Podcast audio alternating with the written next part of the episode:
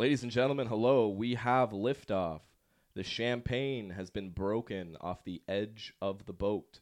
For those of you with a coding background, this is the equivalent of our hello world.exe. As in Java, for that's an insider term for you there. For those of you with maybe more so of a Grammy or Oscar skew, maybe a little more television and film is your angle, this would be our pilot. Come with us on what should be an interstellar journey through all things music. Hope we don't spiral out of control. Welcome to The Unwind, brought to you by Spiral Music. This aforementioned journey is one that's going to be long, storied, illustrious, and as such, it's a journey that's going to require a bit of togetherness, some collaboration. What I mean by that is not only collaboration with my two fellow hosts, who I'll be soon to introduce, but collaboration with you, the listener. Thank you for joining us. Come along as I extend my proverbial hand, metaphysical hand, to you. Take it. Join us on the journey. This is The Unwind, brought to you by Spiral Music. Now, as I said before, this isn't one that this dulcet, velvety-toned, sexy, handsome man will be taking you on alone. Oh, but don't worry, ladies, we'll be here. However, ladies are about to get even more, and not just ladies. Hey, no man, I'm assuming gender non-binary. I mean, like, there's any gender can enjoy. Ladies and gentlemen, we're all pansexual as well. And starting with the most pansexual man I know, to my right, he's been known as the Mediterranean Spider. I've seen this man dig a moat with his bare hands. He's also known as the Jade Jaguar. It's the dropship daddy himself. Ladies and gentlemen, despite his rage, he's still just a rat in a cage. Watt. What's going on? Right on board, ready for action, a soldier, diligent, uncompromising, focused on the task. And to my left, of course, who could forget, our impromptu sound engineer, as a matter of fact, taking on a whole new role, doing his thing, doing it well, trailblazing. Ladies and gentlemen, he's been known as Thomas Edison on mescaline, the tan Bruce Willis, the Albanian Al Sharpton.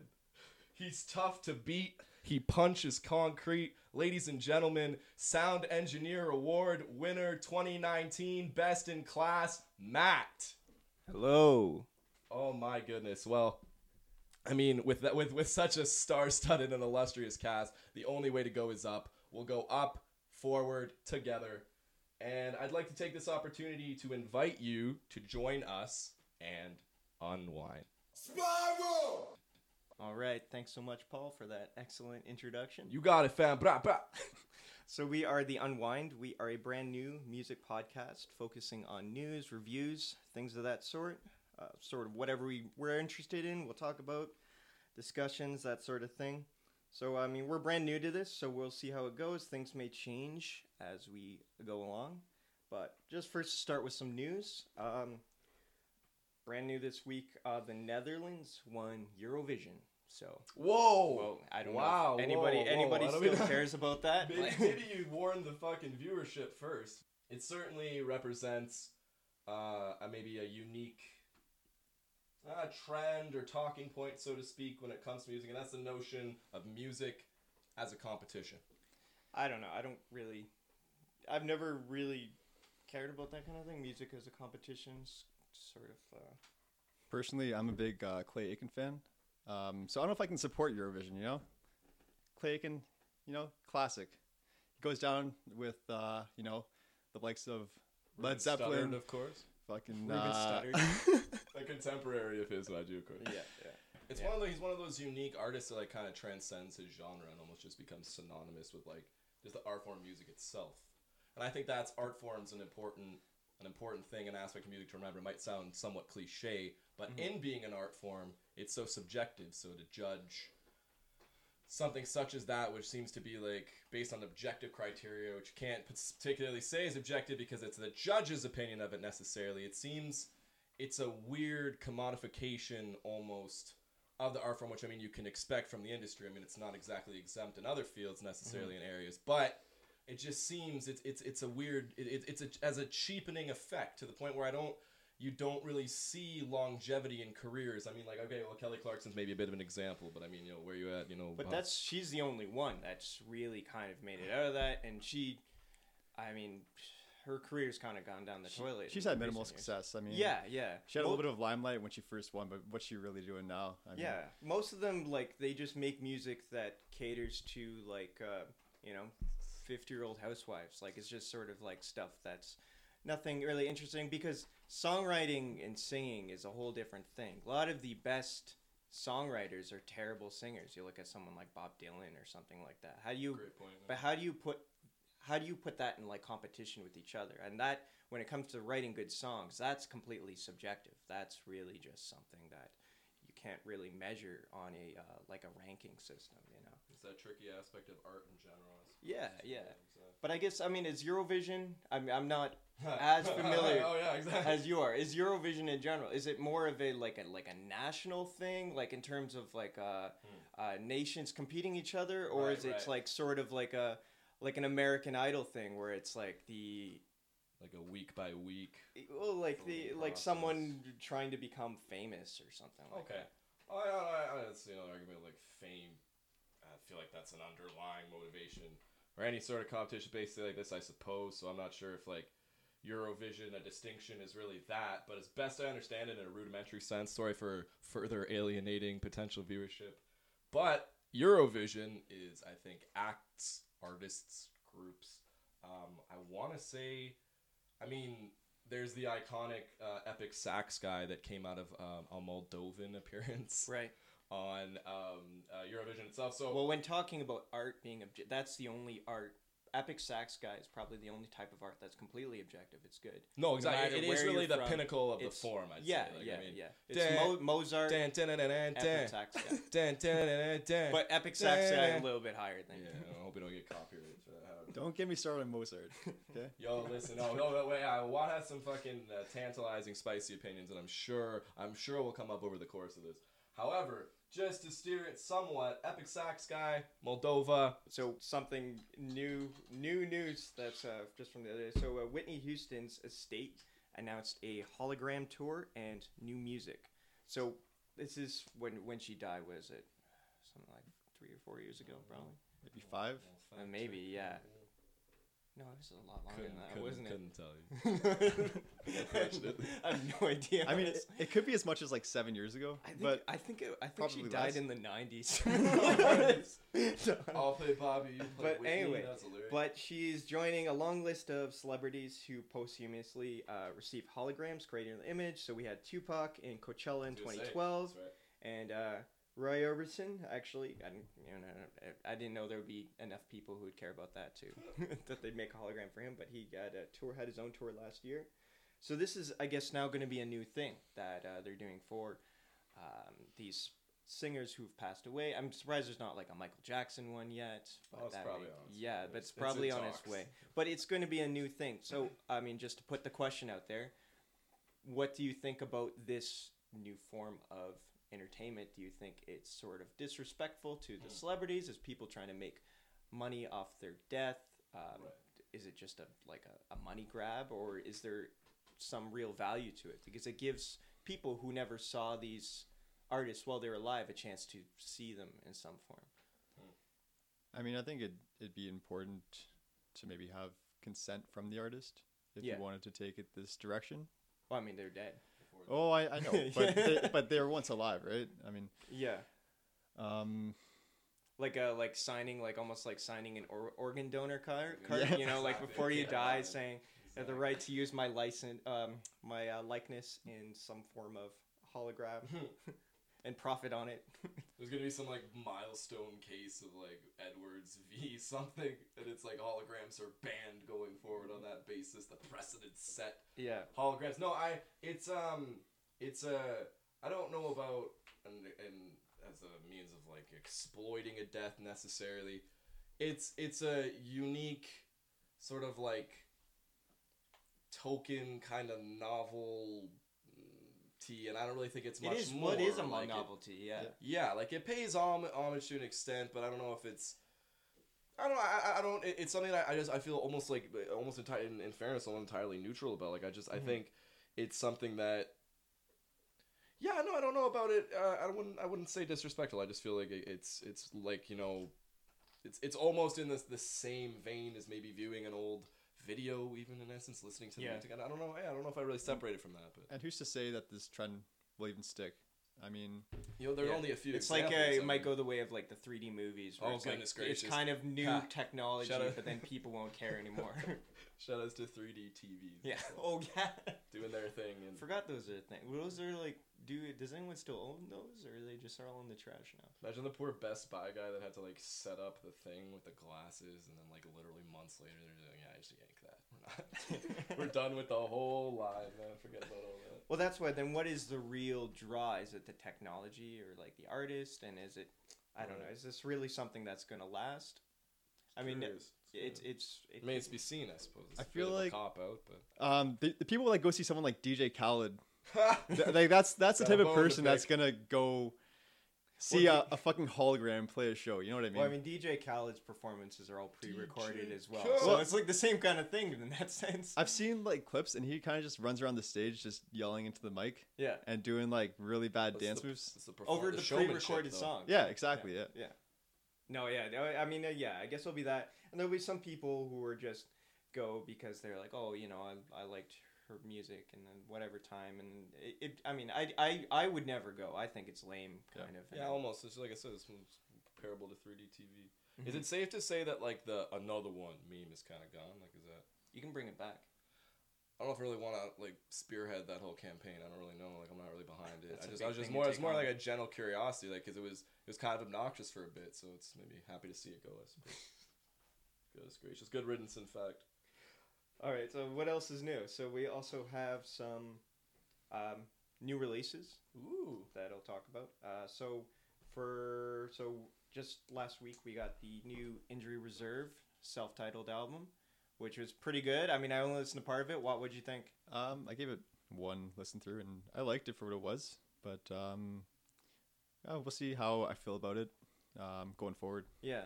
I mean, they're good. They always have some great production, and they just have their own sound, which, I mean, there's so many people, so many artists now just kind of chasing a certain, like, you know, like the trap kind of sound, and they really stand out just because they are doing their own thing. Yeah, you know? Yeah. It's something would be good to play in a car, you know? Yeah. Like some of the tracks, anyway. Preferably a Tesla? Yeah. It's only right. Yeah, that's true.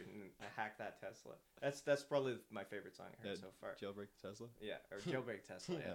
Hacked Tesla in the chorus, yeah. All right, what else came out? So we also have Mac DeMarco's Here Comes the Cowboy, finally, came out. That was a anticipated one. Wah, wah, wah, wah, wah, wah, wah.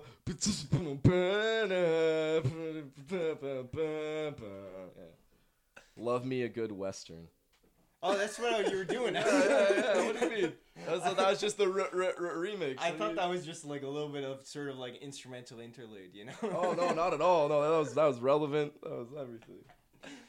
But, I mean, to be honest, I haven't given that one a listen yet. I'm not a huge Mac DeMarco fan. But, I mean, I like some of the singles. Like, you know, there's something you just put on in the background. But they're too... What would you call Mac DeMarco if he was in a pencil case? What? Mac DeMarco. Oh, dear. Boo. Oh, dear. Boo. Think of an original joke, and then you're going to qualify to boo. That was off the cuff, just straight off the dome, no written, however. What did you think of that? Not the joke. I'm going to pretend that joke never happened. Let's talk about the Mac DeMarco album. I mean, I didn't give it a full listen. Oh, okay. I mean, I like the singles going into it.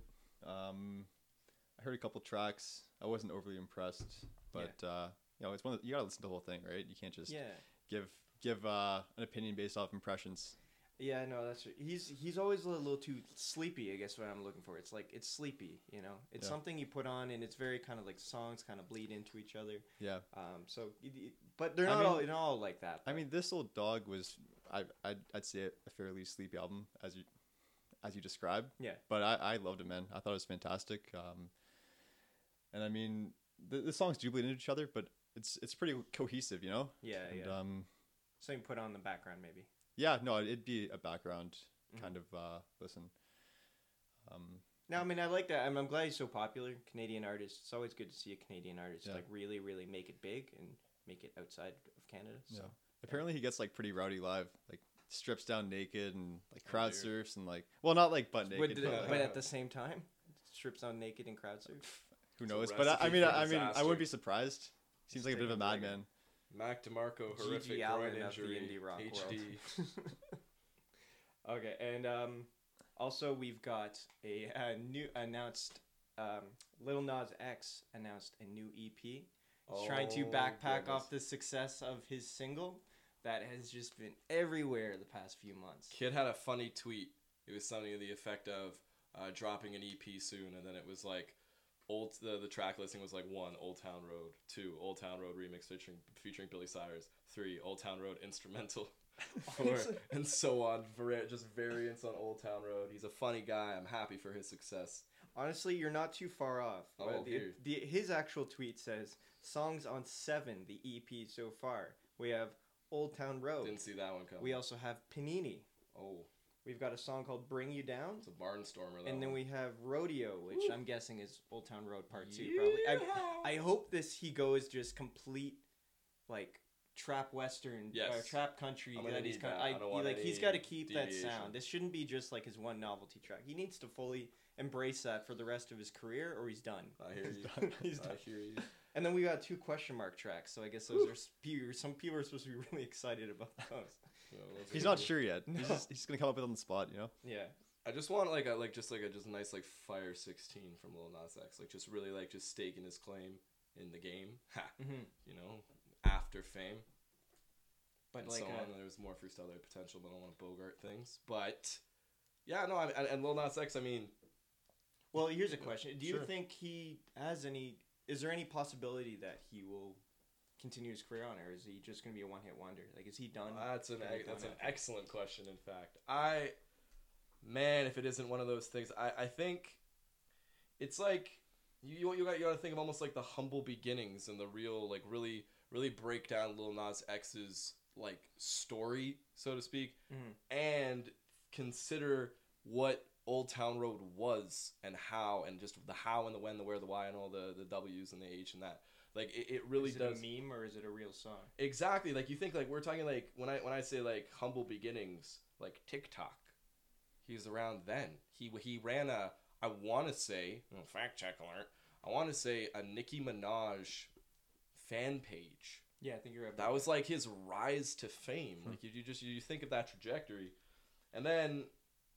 From that to like, and then you think of what Old Town Road is. Not only like we Matt alluded to, country trap infusion. That's that's all that's been said about that has been said. But it just seems to me that it's what changes the way kind of how things get popular. Ultimately, yeah, and it just like you think like even that like it's literally a sample of a Nine Inch Nails song, just like that dropped over that like we said that like unique infusion and everything. And it's not like the first of its kind. I mean, there have been artists who have had, like, let's say this unique crossover sound, top of the head, fact check alert, the top of the head, the name doesn't come to mind, but at the same time, so, like, for this to have, like, the kind of penetration that it did, and I mean, again, like, with literally, like, a sampling like that, and, like, I don't even think when it first dropped, there wasn't even a music video, it was just, like, still. Yeah. I don't know if it was just, like, a SoundCloud drop, or you just could put it on Twitter or something, sure. And it just got picked up. Like, I think it gained a lot of steam off just, like, the meme, right? Yeah, people heard it. And they're like, "Oh, this is a laugh." Let's just sure.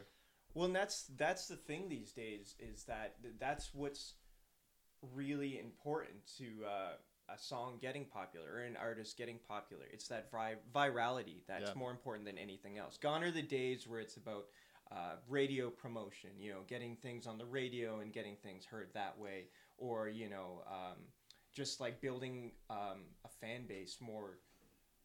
I mean, I guess it's still organically, but I mean, it's not something. It's so quick now. Like you can just go from him like this. He hasn't been releasing albums or anything. This is just a random song. This is the breakthrough. Just came out of nowhere. It's like look at like Billie Eilish. Like she Billie Eyelash. She even have like she's had like some one-off songs. She never had not an album, and she's doing like stadium tours. Yeah, like, it's crazy. Well, I think that's the one thing that's different because like. Viral, you know, artists getting big on the internet isn't new now. They've been doing that for 10 years back to the Godfather of internet rap, Soulja Boy. Drake. I don't know if that dates things, but that was certainly a thing for a bit. Yeah. You're talking about King Soulja, King Drake, Big Draco. Yeah, King Soulja himself. Jeez, Crank That Soulja Boy was like, I remember seeing that in like a .mp3 file on like a like an MP3 player that cost maybe $60 at the time. Like when those were, could you name an MP3 player? Manufacturer, like maker that's like, oh, we prize this. Like SanDisk used to be a player. Yeah, I guess you could call an iPod, but like, I mean, what like, I don't even know if they must still be an iPod Touch. Yeah. I don't know how recently they've iterated on that, but like, the whole personal music device that is solely that, just not is almost fucking extinct, it seems. Mm-hmm. And it just, it really like it really has given rise to just alternative means of just consumption. Well, I guess, sorry, this is just the point I just wanted to work around to, sorry to interject, but it's like having that dates, I think, and speaks to something a little more with Soulja Boy, because that must have been like 2006 when they had those dinky little MP3 players. So mm-hmm. like this notion of an artist achieving penetration and dissemination of their like music and message and so on via mm-hmm. some alternative means. Yeah, I mean, like, look at Soulja the First, perhaps not, but yeah, YouTube really has given rise to a lot of overnight success stars and artists. I mean, it's almost trite to mention. Like, no, exactly. And well, I mean, what was most popular about the song? The song wasn't any. He put it together in like 5 minutes. It was the dance that got so popular, exactly. And that's what got it so big, right? And you know, then there's the Dougie and all that kind of thing, right? That's what's more important. I mean, I guess that's not really new either, but I think it's just what's new is. How quickly? But, yeah, it's a theme that's now reoccurring, right? Mm-hmm. Artists getting popular based off YouTube, just based off ability, content. Yeah. And there's others where are getting popular based off kind of like trivial dances, or a look or a persona. Exactly. Yeah, that's so important now. You look at that embarrassment kid boo that like he's like actually 30 something, but he got plastic surgery to create this like veneer being a young fresh faced new SoundCloud rapper, and he basically face tattoos. Yeah, he's basically he does that, as a matter of fact. He's basically just like I think he does. Yeah, he's got the Majin Buu Majin Buu on the bridge of the eyebrow on that. You're not a SoundCloud rapper unless it's necessary, right? Keep in mind SoundCloud, however, for in the future, the near future here, but mm-hmm. Yeah, no, he's basically just this Frankenstein version of every other, like, Ski Mask, Slump God, whatever, Lil Pump.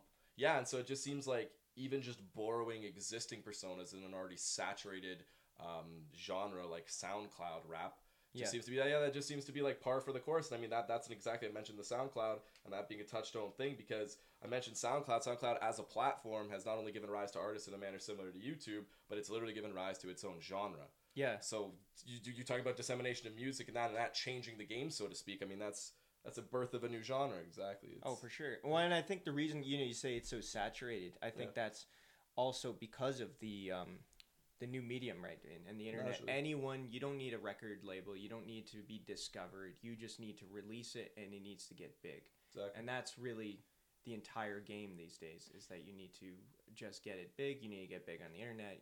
I mean, it helps to have a record label. Oh yeah, but that usually comes afterwards. Like Lil Nas X, he's signed by, I don't know, some big record label. Oh yeah, Lil Pump. I mean, all these guys will get signed. They'll get their viral success, and then they'll get the record label. It's just a different order now. It used to be the other way around. You used to get the record label, and they would promote you, and you get success. Yeah. Now it's flipped, and I mean that can be a good thing and a bad thing. But yeah, anyway, it seems to me like. I mean, again, it's a downtrodden path to go down, but one that I think is still salient enough, relevant enough, topical enough to mention is streaming and memes, alternative dissemination. Again, it's almost like to tie it back to the element of competition in Eurovision earlier. Like at the very least, what this competing notions of the integrity of the art form notwithstanding. Mm.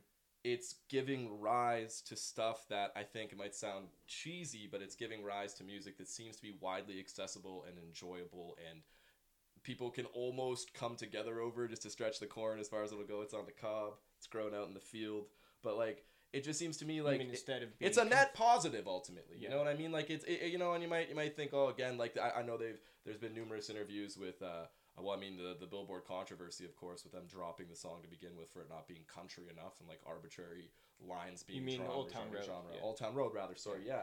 Just speaking specifically about that, and it just seems to me that it's like there's this weird fluidity with which people prize aspects of music. Like, it's like you can't just appreciate the like undeniable, enjoyable quality of Old Town Road, but also be able to hold like a Mozart piece in high esteem. Like, likewise with the country music skew, like it's a little bit different. And so now you drop this arbitrary definition of what's country enough and have just equally as arbitrarily decided this isn't that. You know, mm-hmm.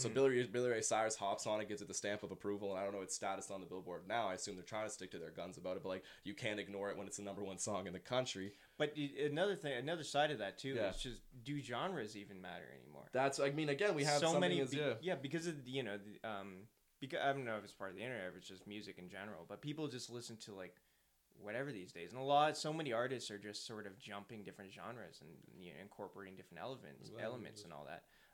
I mean, something like that is like, doesn't matter whether Old Town Road is a country or a hip hop song. It's popular. It's doing well. It's a song. First, right? It's sampling a Nine Inch Nails track. As we said, no one would call Trent Reznor a country artist. Sure. I mean, you could. And the Billy Ray Cyrus video, like you almost think I mean, obviously he's in part there to give his little stamp of approval and say, oh, well, I've been there before and I'm showing my support for someone in a similar situation. He's also there for that check. I mean, like he's hopping on what's going to That's the number one. It's going to suit Billy's bank account. Not to throw like a dark tarp over like a dark blue one or something, but yeah. I don't know how much artistic integrity Billy Ray Cyrus has. But at the same time, almost like I was alluding to before, and almost contradicts, and like I think at the end of the day, and again, it's enjoyable music, brings people together, and I think that's above all important. To get into like I said, with the numerous interviews of country artists saying it's not country, not the Billboard saying the same. It's like, does a progression offend you so much? Like a new sound that could be that's not even new, as I kind of alluded to before, but just be a crossover nonetheless. Mm. Would we not look more towards that with without such like a speculative, curious eye? Would not be more embracing of that? I mean, does it really offend country that much? Like, does it? I mean, a lot of country music, I don't know, fans or critics are like a lot of them are like purists, right? You know, it's got to be country. Right? There's not a lot within their rights to care about their art form. But there's not a lot of experimentation and stuff that goes on in country music, and that's why I think. Except for maybe the people who are really into it, they don't get a lot of listeners who don't listen to country music. You know what I mean? Yeah, I'd love to give my input, but to be honest, I've actually never listened to Old Town Road in full. Okay. Not the original, not the Billy Ray Cyrus. Don't talk like that. I've seen a billion memes, and I don't care. Oh, geez. To be honest, I just don't care. Ladies and gentlemen, you've witnessed the death of a podcast. I don't know how deep in, but it's over. Thanks for coming. It's so catchy. It's one of my Matt and I. Yeah. Is it your Mobamba? No, it's not Mobamba. It's not Mobamba. I'm good. Mobamba is still like my ultimate guilty pleasure. Still knocks. Anyway, moving on. Well, I suppose again notions of streaming, alternative means. Not moving on. No. This is almost just to put a bow on it, so to speak. It's a bit of a. It's a just the physical album sales. Their importance. Them held relative to streaming. You look at Lil Pump's recently released Harvard Dropout. Garnered very little physical sales, generated very little physical sales, however, but I mean, in terms of singles, mere streams, plays, just the sheer volume of that, long outdid the physical component of that made up the sales. So I'm just curious, like, does that matter at this point with what we've alluded to with all these new alternative means of dissemination of your music? Like, does it really... Is the physical album sale, is it gone? Does it as a figure of importance? It's not really an indicator. Like radio plays are not so much anymore. Virality, as you alluded to earlier, Matt, is maybe what's most important. Get it out there, get it catchy, get it to the most ears. Is that the way it's gone? Disposable music almost? Bubblegum? I don't know. I mean, I think it depends on what it is. I think there may be some music that is more considered more disposable, right? You mentioned Lil Pump. I think he's you know, not to talk shit, but he's like he's someone that you put on like on a party or something. It's not something you're gonna buy on vinyl and you know and listen to at home. This little the record. The special edition purple vinyl of Harvard Dropout. No, but I mean like I don't know if that means music in general is more disposable. I just think for a lot of it, people just have the option to just stream it, and it's more about access. It's so easy to access online that people don't have any need to buy a lot of it, physical copies of it. But I'm sure, you know, certain albums will still have more physical sales, depending on what it is. Age of the target audience, even things to consider, I suppose. Sure, that's probably a main thing, actually. Right. You think about the age of the people who are listening to a Lil Pump song, right? They're not the folks that would buy physical albums. But then I guess you could say, you know, in maybe 10 years or so, is there going to be any physical album sales? As a medium at all, yeah. The way of the newspaper almost. Yeah. If that's anything's going to go, it's that bloody newspaper. Mm-hmm. I still love it. I like my Metro, but... Yeah. Well, I mean, that's why. People still buy vinyl, but it's more of a... I'm at the vinyl store. It's only a few people who do it. I mean, vinyl's it's fairly popular, mm-hmm. but like you said, someone like Lil Pump, you're not gonna buy a record and sit down and close your eyes and let it play. I mean, yeah. If you're listening to Lil Pump, you're looking for like instant gratification, right? Right, yeah. It's like fast. More. It's like fast food and music. It's not like a big steak. Yeah. A little orange one, just a little. Ooh. We'll taste. We'll get the lip sweat. Just wet the whistle there. Just a little sample. Just a little Costco sample for our Canadian. No, I think it's Costco American as well. Yeah, we've got international. I for one believe in Costco as a company. I like their products. Selection is excellent. Anytime at a Costco, customer service has been impeccable. They're a sponsor. Hopefully a future sponsor. I mean, Costco, we are open, hopeful, and hurting. So please, Coca-Cola brand products, as a matter of fact, is something I also enjoy. Maxwell branded instant coffee. I'm drinking some right now. Maxwell House.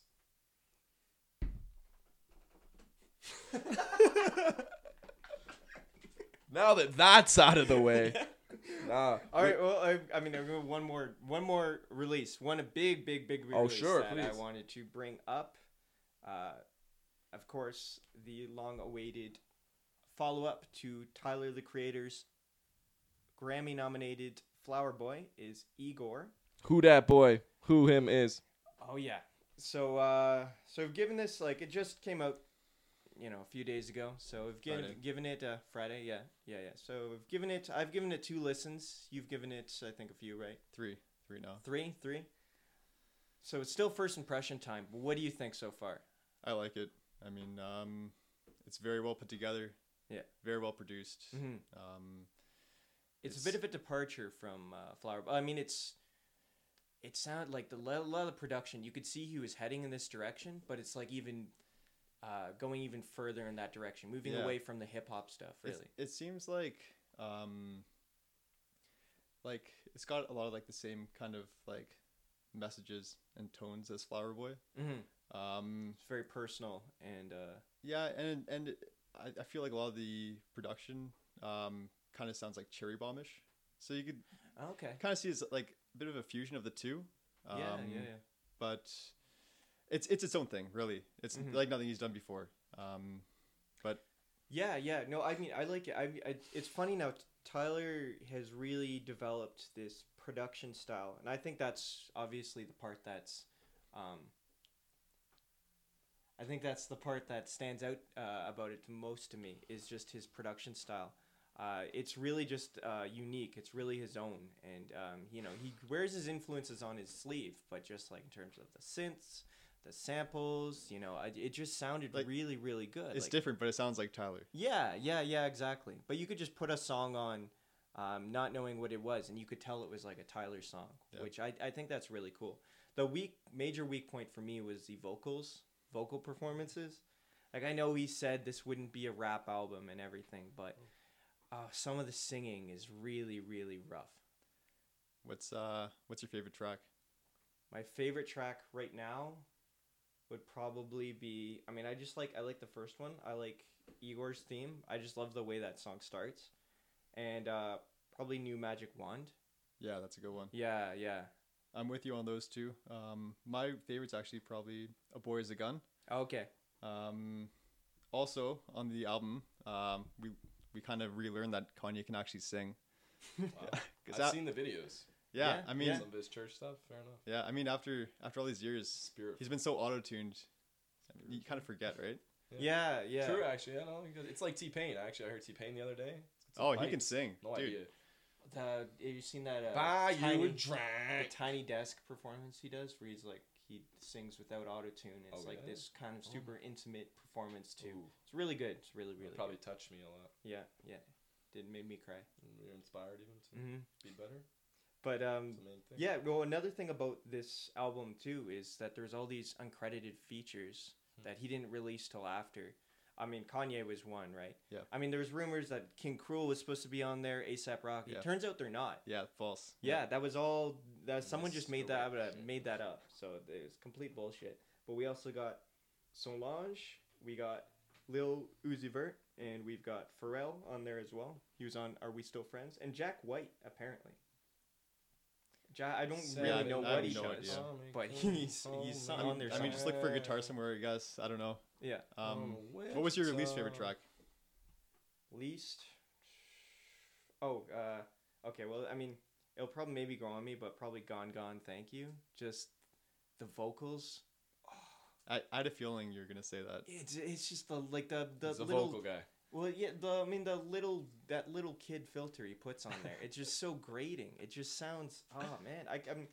I get it. And is that supposed to be like the emotional catharsis of the whole album too? Yeah. And just that part. I mean, I guess the whole idea is he's supposed to sound very vulnerable and all that, which I can see what he's going for, but it's not fun to listen to. I've got a bit of a hot take. Uh-oh. Because I think I honestly think this is probably a favorite for many people. But I really am not a fan of Earthquake. Oh. I mean, it's a I don't dislike it. Yeah. But it's probably the weakest song on the album to me. Is it your Playboi Carti hate? No. What would you say? Die Lit is a classic, okay? I didn't even know he was on the track until someone said it after. I didn't even realize. I thought that was all Tyler all the way through. I didn't even point that. There's certain aspects of the song that I really like. Yeah. But overall, not my favorite. Yeah. That one grew on me. I was a little, especially because it's right after Igor's theme, which I think is just such a killer, instrumental.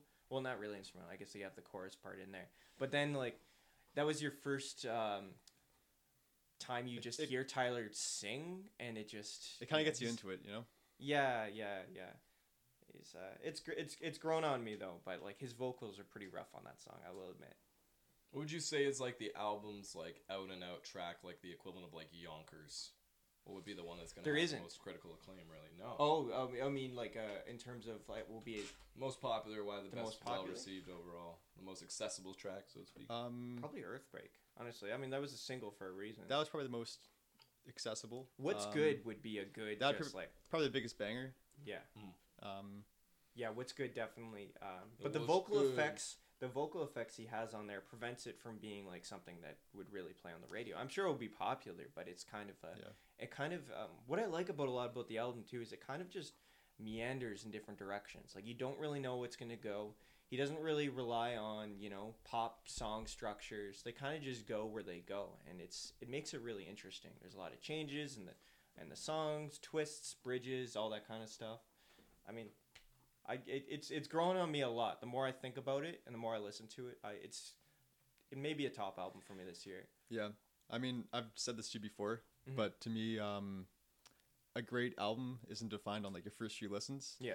A great album is defined by longevity. Right. So that's real. I mean, we'll see in a couple months, I guess, right? Yeah, that's true. Even more so, we'll see in a couple of years. Yeah. But I mean, not too many albums stand the test of time. Yeah. It may age really poorly. Yeah. Almost like Yeezus to an extent. That was a bit of an experimental. Oh, don't start with Yeezus. Oh, geez. I'm chiming in from a position of ignorance, but it's my understanding as a dummy boy, uninformed guy trying to weigh in. Yeezus was Kanye West maybe a little more artful, expressive, taking more risks and chances. Yeah. And you it's very polarizing. You end up on one side of it or the other, I guess. Is that right? Yeah, I'm on your side. I mean, I don't know if that's how you feel, that it's aged poorly, but I'm totally on that. But we don't need to we'll save the easiest conversation for another day. I've got a few things to say, but yeah. Yeah, ladies and gentlemen, the hairs on Watt's neck kind of stood up. He took an aggressive posture for a minute. Like I feel personally attacked. I've never seen his face so red. No, he was pretty casual. Like we talked about, despite all his rage around Acadia, like that door was about to fly open. We had a rabid Watt in there, just gnashing those teeth. They're already covered in blood because he ate the other animal in the cage with him because he's just that vicious and ruthless. How dare you? We're gonna have to have. How this dare conversation. You suggest that Jesus? Okay. We're gonna have to have this conversation from like two separate rooms, just in case. Exactly. So that was a veritable earworm, Igor. Right? Yeah. It's wormed its way into your psyche and your mind. It's built its way in there. Taking up a lot of mind share. Mm-hmm. So overall, a lot of brand new news and what seems like an overwhelmingly warm reception. Mm-hmm. Still a little bit more to seek out. Still a little bit more to find out about the album. But I think that's perhaps alluded to an album doesn't really reveal all of itself until multiple listens, I guess. So there's more to come. Mm-hmm. I would say in somewhat of a contrast to all the positivity with which we've and the hope for new music and collaboration, it's so inspiring. Maybe we gotta temper that with maybe what would be perceived as a little bit of negativity. Now this is an area of the show that's gonna be opening up on a little bit more abstract, so to speak. A little more of a round table, if you will. So to begin, I think the one I'd like to bring, my offering for this week, for just the worst of the week, across mediums, across art forms, across anything for that matter. I don't know what in like the blue Kentucky fuck the Game of Thrones season finale was.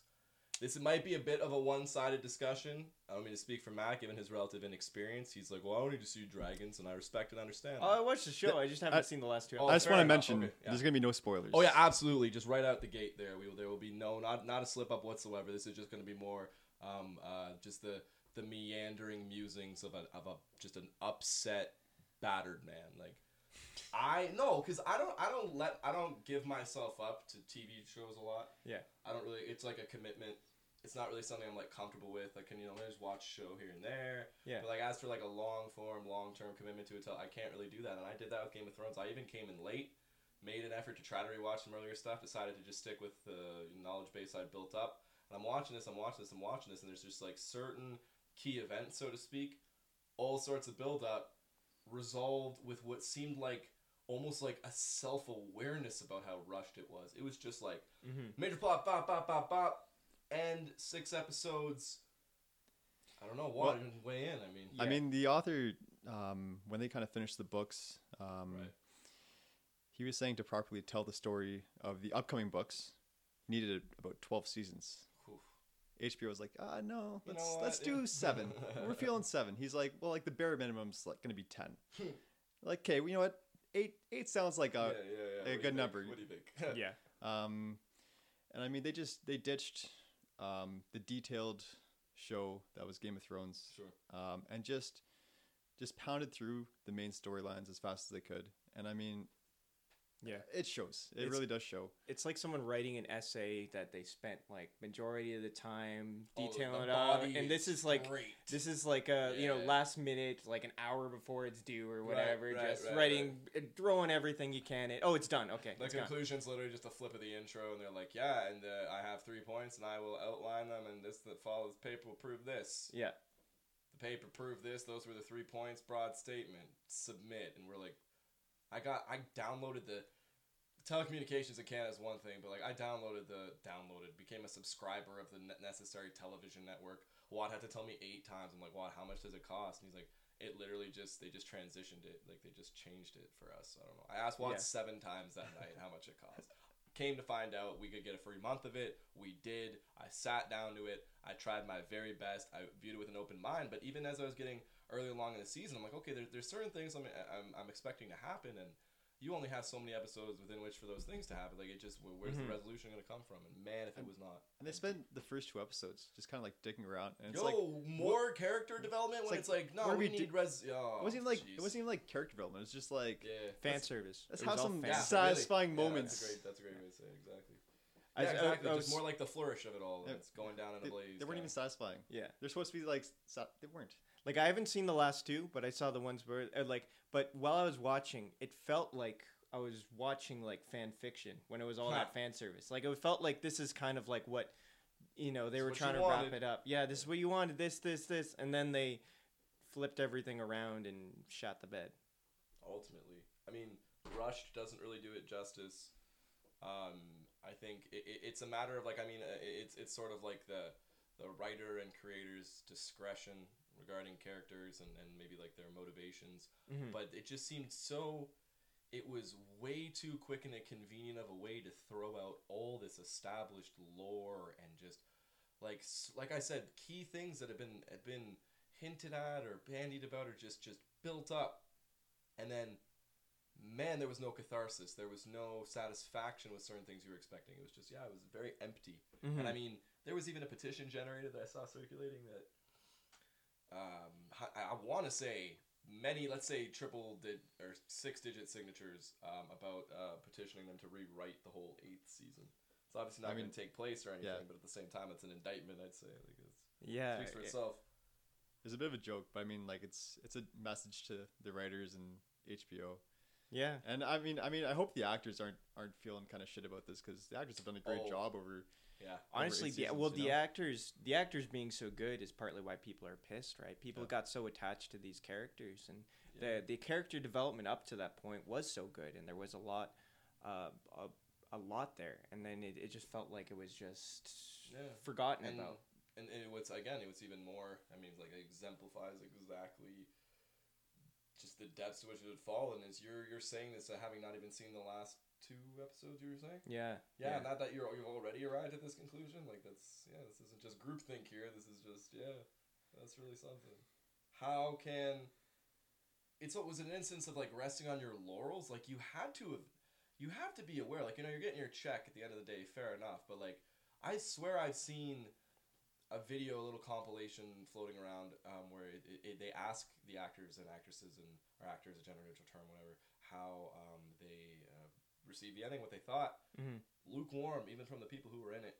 Wow, and they're supposed to be promoting it too. Exactly, there was a bit of there was a face to read and the little subtext. So they probably hated it. They were just like, oh yeah, you can't talk shit about it. Yeah, it's an opportunity for that. But they did my man Varys dirty. Whoa. No spoilers. I just said they did him dirty. Yeah, I suppose. You're on the edge there, Matt. Oh, okay. That's, cut that part. We're gonna.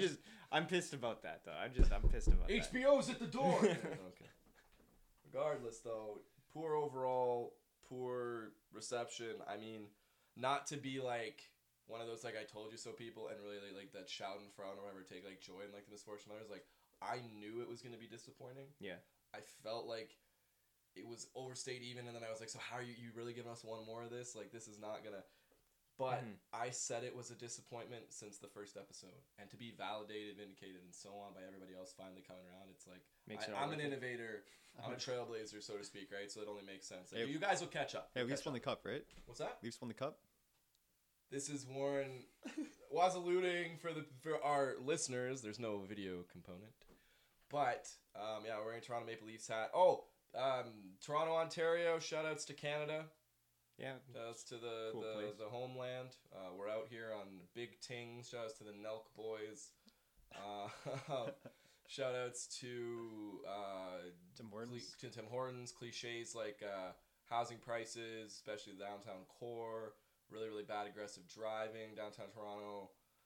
Legal marijuana. Yeah, Drake, legal marijuana as of late. Stores are still they're getting there. Healthcare, doing our thing. Bop, bop, big ups, man, them's out here still. We patrolling the block. We rolling that good. That gas is what we're about and what we've been about. And that pretty much, that says it all regarding on, I mean, like, and again, like, we, the thing is, like, we're looking to put TDOT on the map effectively with this. We alluded to our mission statement earlier, but ultimately the goal is just, yo, mans are, like, out here, but mans have been out here, as far as mans is concerned, but, like, yo, mans want to be, like, international things. So, that's pretty much what we're after. And I think Game of Thrones, despite being international success, I can't give it the man-damn stamp of authority, I'm afraid. I can't. Yeah. No, I really can't get conscious about that. Another thing, consciousness, overall moral qualms, morality, what is right, what is wrong, it being subjective. Is there an inherent morality shared amongst the blah? James Charles is also going to end up on our list. And I feel... You have to... Who is that? So who is James Charles? Don't ever disrespect me like that. Don't... James Charles, the thing is okay, I suppose the podcast might take a bit of an emotional turn. Mm-hmm. And it's like, I know I consider you guys close friends, so I hope you can just understand, bear with me, but I used to fuck with James Charles pretty heavy. I used to love James. Mm-hmm. He was on a Maybelline ad long ago, and I was like, wow, look at the progress this seems to indicate. This is nice, it's a small thing, but it's good. And then what followed was a YouTube channel that had only a couple videos, and I was like, wow, you know, I'm basically like a freelance MUA right now, based just on these couple videos. And so mm-hmm. I continued to watch... I was in Sephora, and I almost dropped a James Charles palette that I tried to pick up and be like, this is James Charles, I'm aware of this guy, I like this guy. Mm-hmm. Don't like him anymore, however. I don't really know the whole canceled culture, but there's certain behavior that's somewhat disqualifying. And James Charles has, at least allegedly, because you gotta throw that on there, of course, indulged in this not only recently at a festival with a individual who, to my understanding, was questioning his sexuality. James sort of used maybe his position of power as a celebrity to try to exert a degree of influence on this person physically, so to speak. Like, it's, again, alleged terms. I would say that alone is one thing. There's a video a YouTuber, Tati, made. It's pretty scathing. But then there's also an alleged important Tumblr post, in fact, that outlines another similar situation James was alleged to have been involved in when he was a young man in high school. So, somewhat of a dark turn, but I mean, people have been responding in kind. His subscriber count has fallen off a cliff, for whatever that's worth. Mm. And it's I think it's rightly deserved, I'd say. And I say that as a honest to goodness, no irony for the sake of it, fan. Mm-hmm. I'm a guy, I used to love James Charles. I knew a great deal about him and like his like friend, the husband that he was, yeah, it was a big thing, so not enjoying his downfall at all. No, there's no visceral like satisfaction out of that whatsoever, no. I'm going to just summarize this so we can move on to the next one. Of course. A couple words. Fuck James Charles. And what we got next? That's what he's here for, ladies and gentlemen. Succinct, to the point, uncompromising. I'm going to go, just a brief thing. This is going to be what's going to be revealed as the podcast grow in length and number. Haha, ladies. Is Liverpool... soccer in general. It's gonna come up. Bear with it if you don't enjoy it, if you do. So it's fun because haha Liverpool, haha fuck you. 97 points, 30 wins, 7 draws, 1 crucial loss. Couldn't even go undefeated like that. So Arsenal still takes claim to that despite them being trash. Haha. 97 points to Manchester City's 98 on their way to a historic treble victory. Vincent Kompany, the talismanic captain, synonymous with City, an easy legend, announces his departure from the club. What a beautiful story, lads. What a way. There's nothing left to win. You've done everything you can with your team. Arguments about Manchester City's route to the top, notwithstanding, I think it's some achievement, and I'm here to not only point a ha-ha in Liverpool's direction, but a quick Champione, Champione, ole, ole, ole for Manchester City. As awkward as that was, it's deserving. Shoutouts to Pep Guardiola, the boys, Sergio Aguero. We're out here. We see you. Real, recognize real. So that's just something I wanted to touch upon. I thought, I mean, and then Jurgen Klopp, haha. Maybe get back to laughing. Liverpool will have a chance again, just to give them credit in the Champions League final that's forthcoming. But how fitting would it be for them to also crash and burn? I feel like the club would it'd take time to recover from something like that, having lost the Champions League final via Karius and his mistakes. See if Liverpool have the medal. And in essence, on a way out, something that I just wanted to award quickly for take this opportunity, lads. Oh, of course. Just real quick. So effectively, you know, you might go to school. Maybe we have a few people listening to this on the way home, to school, from work, to work. Maybe you're looking to bolster your chances, increase an hourly wage, do whatever you like. So you're looking to achieve a certification. And so I recognize the value of a certification, master tradesman, master electrician, so to speak, or rather in that. So this segment I'd like to introduce is Paul's toilet water certification of the week. We're going to go ahead and award this very quickly to just the Billboard in general. Arbitrary definitions of music being drawn, when in essence we should appreciate music, its potential to bring us together, and how genreless and timeless certain music and mere sounds and vibrations are and can be, and how we can enjoy them together. That was beautiful. Thank you. That was really beautiful. I try. Here at The Unwind, brought to you by Spiral Music, we hope you've taken an opportunity to, as I said, extend that hand, take our trembling, uncertain hand, and join us in our grasp as we latch onto you out of desperation. These were tentative, infantile steps. We hope to grow alongside you. On behalf of Matt and Watt, this has been The Unwind, brought to you by Spiral Music.